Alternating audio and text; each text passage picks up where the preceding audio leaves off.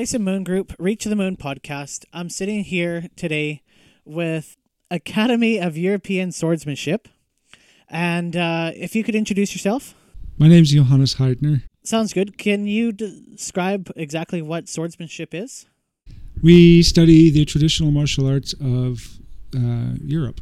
So we learn to fight with long swords, short swords, uh, knives, unha- unarmed, wrestling, whatever. You know, anything that was taught in Europe as a martial art of some sort, we'll look at it. Okay. So other people, or what decade would you call that? Middle Eastern? From uh, the oldest manuscript we know of is written in around 1300. Okay. Okay, and they're written all the way up to World War One on our Western martial arts. So primarily we concentrate on the late Middle Ages and the Renaissance for swordsmanship. For swordsmanship. What do you think is the coolest tool that you guys get to play with?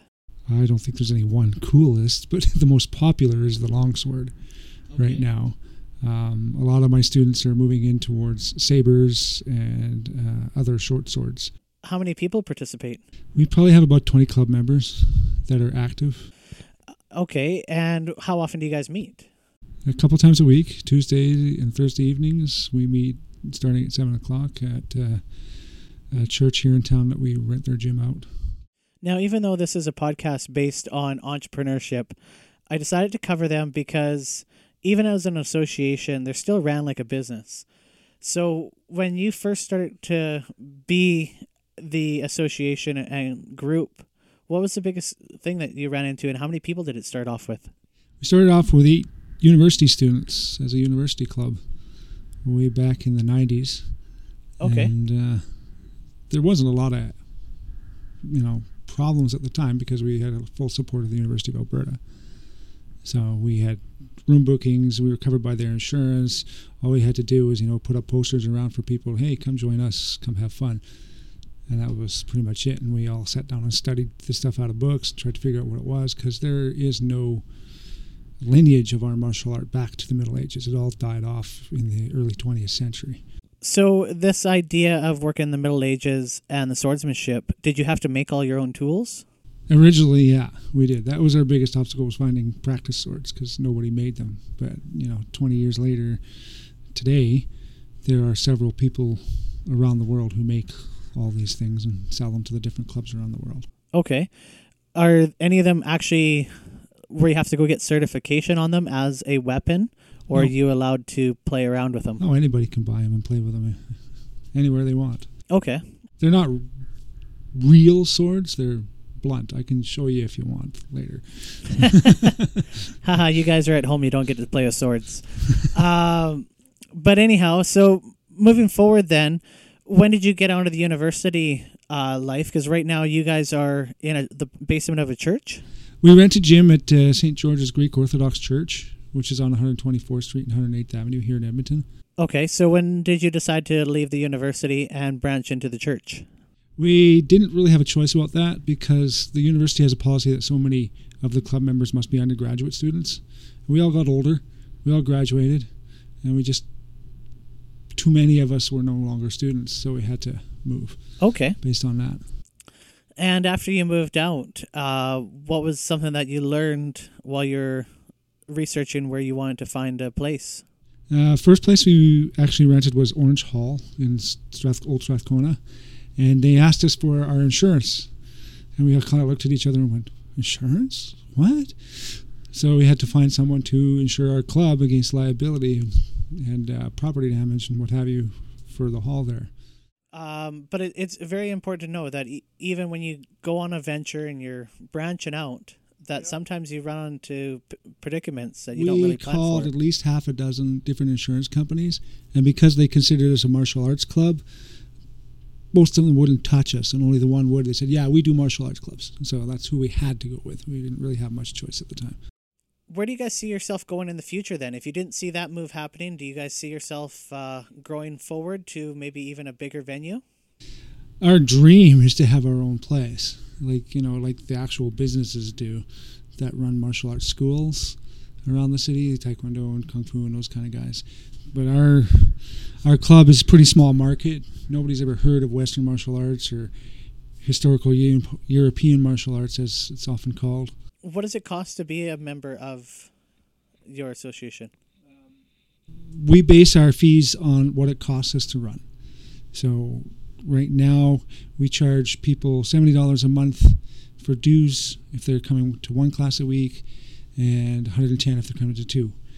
Um, that covers our insurance, our rent, and we then we put a little bit of money into gear that we buy for the club that people use when they come in to okay. study.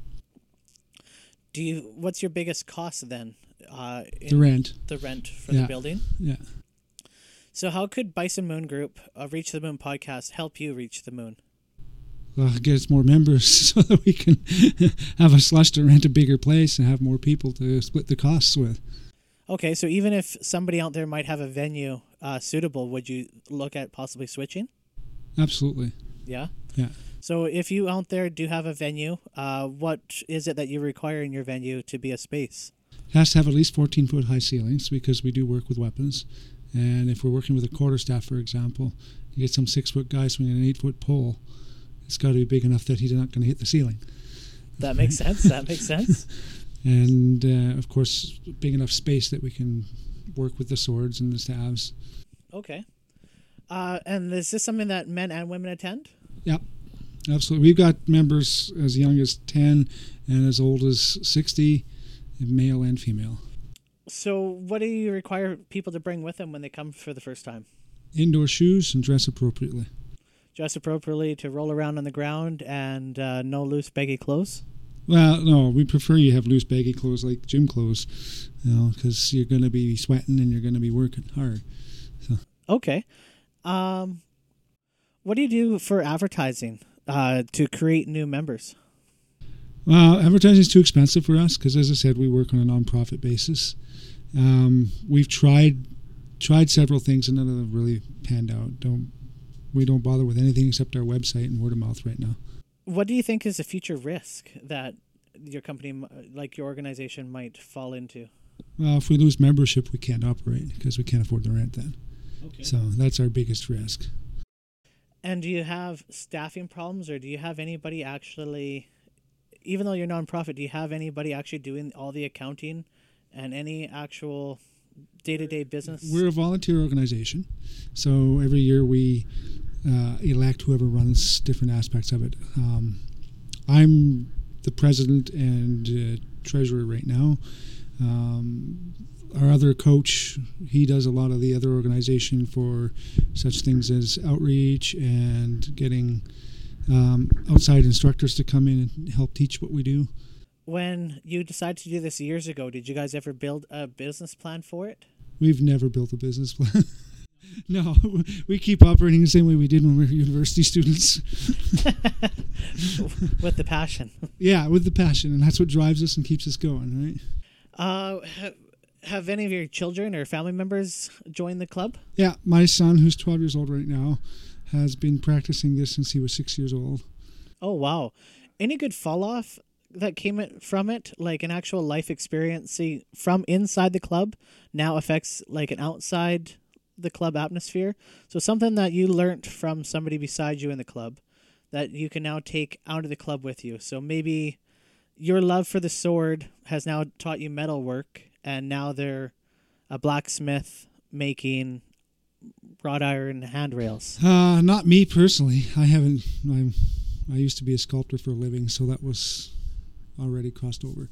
Um, but I have had students who've learned quite a bit about crafts, and they've been making protective gear for themselves. And one of our students is now learning uh, leather work because he wants to make some fancy protective gear for himself that looks really cool and he comes back and tells us his challenges with that and how interesting it was to learn this stuff and of course we get to see his craftsmanship which is really cool too okay no that's good that things can kind of go inside the club and outside the club yeah. in the way of expanding someone's knowledge yeah. uh, sometimes when we join on to the, the club we think okay we're going to join for this reason and then two years down the road you, you get another reason for it yeah, well, a lot of the people join just because they say swords are cool and they want to learn how to use a sword. Uh, some join because they say it'll be a cool way to get fit. Um, and others, you know, they join just because the they have a friend who's in it and they're kind of curious about what their friend's doing. Um, and it always has outside benefits like that. We make lots of friends through each other through the club.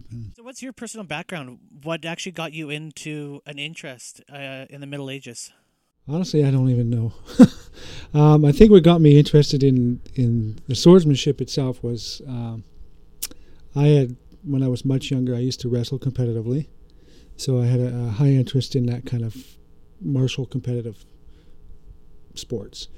And uh, then I decided to try some martial arts, and I tried karate and kickboxing um, and a couple other Eastern martial arts, and I didn't like the culture around them, for starters.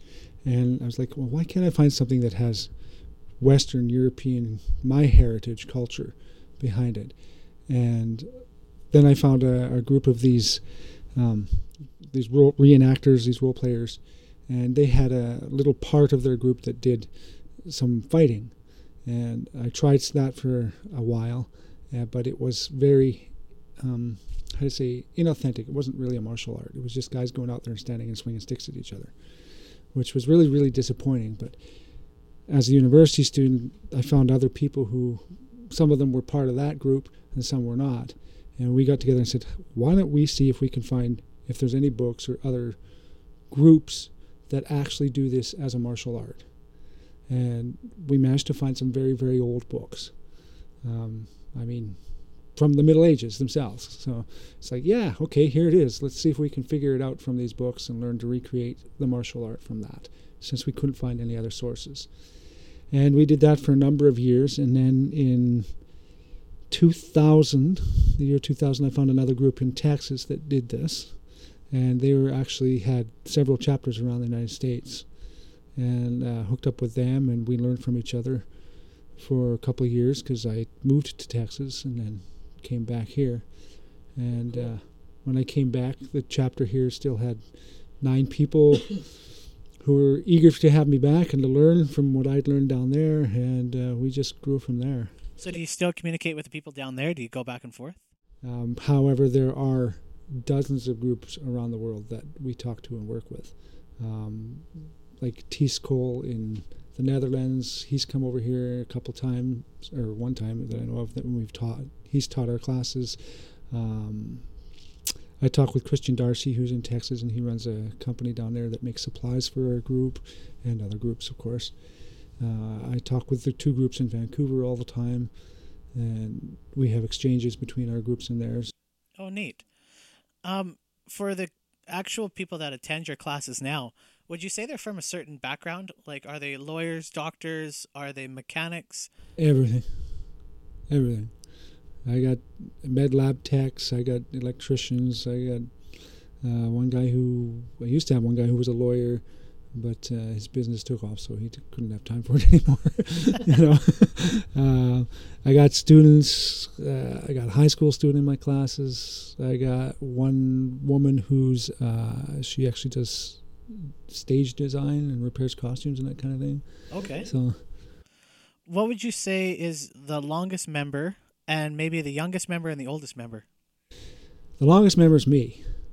Uh, the next longest is probably Nikolai, who's also one of our board members.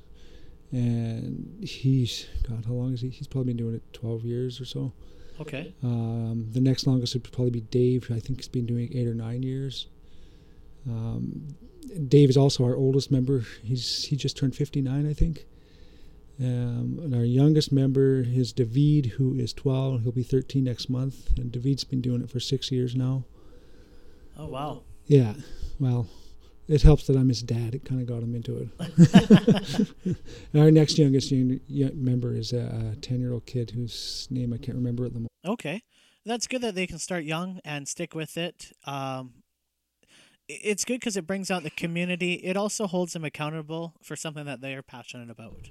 It does. I mean, the kids and teenagers, everybody joins because it's something they want to, they have a big interest in. It's not like, oh, I'm being pushed into Taekwondo because mom and dad want me to learn to de- deal with bullies. It's, this is swordsmanship. Where the heck are you ever going to use a sword? True. Good to know. So, yeah, you're not, not unless you're involved in our club and you're going on one of the exchanges or on a, a tournament that's held either by us or somebody else around Canada. Do you find there's an actual like reward that the person might get from it? Um, let's say they're going through stress or they're maybe ADD, anything like that, that this helps with? It depends on the person. Um, some people have said, yeah, it's helped them in such ways that it's taught them a little, a lot more self-discipline, because like any martial art, you have to be disciplined in order to improve. Um, some people say it's really helped them in that it's given them motivation to get fit, because you're never going to get good if you're not at least reasonably fit. I mean, I granted I'm no huge athlete myself, but uh, I am more fit than your average 50 year old guy, that's for sure. More or less, you're just not sitting around. Yeah, you're, you're up, you're active, you're working hard at least a couple times a week, and you know we encourage people to practice outside of our club meetings. So Okay. And how often does the club meet? twice a week, Tuesdays and Thursdays, seven o'clock till 9:30 p.m. And if somebody wanted to join, what's the best way to get a hold of you guys? You either call me or just show up at the meeting. Okay. And the church address is? 10831 124th Street. Okay, good stuff. Well, thanks for tuning in to Bison Moon Reach the Moon podcast. If you have any other questions about uh, the interview today, please reach out to me on iTunes or get a hold of me on my website. Thank you for sitting down with me today.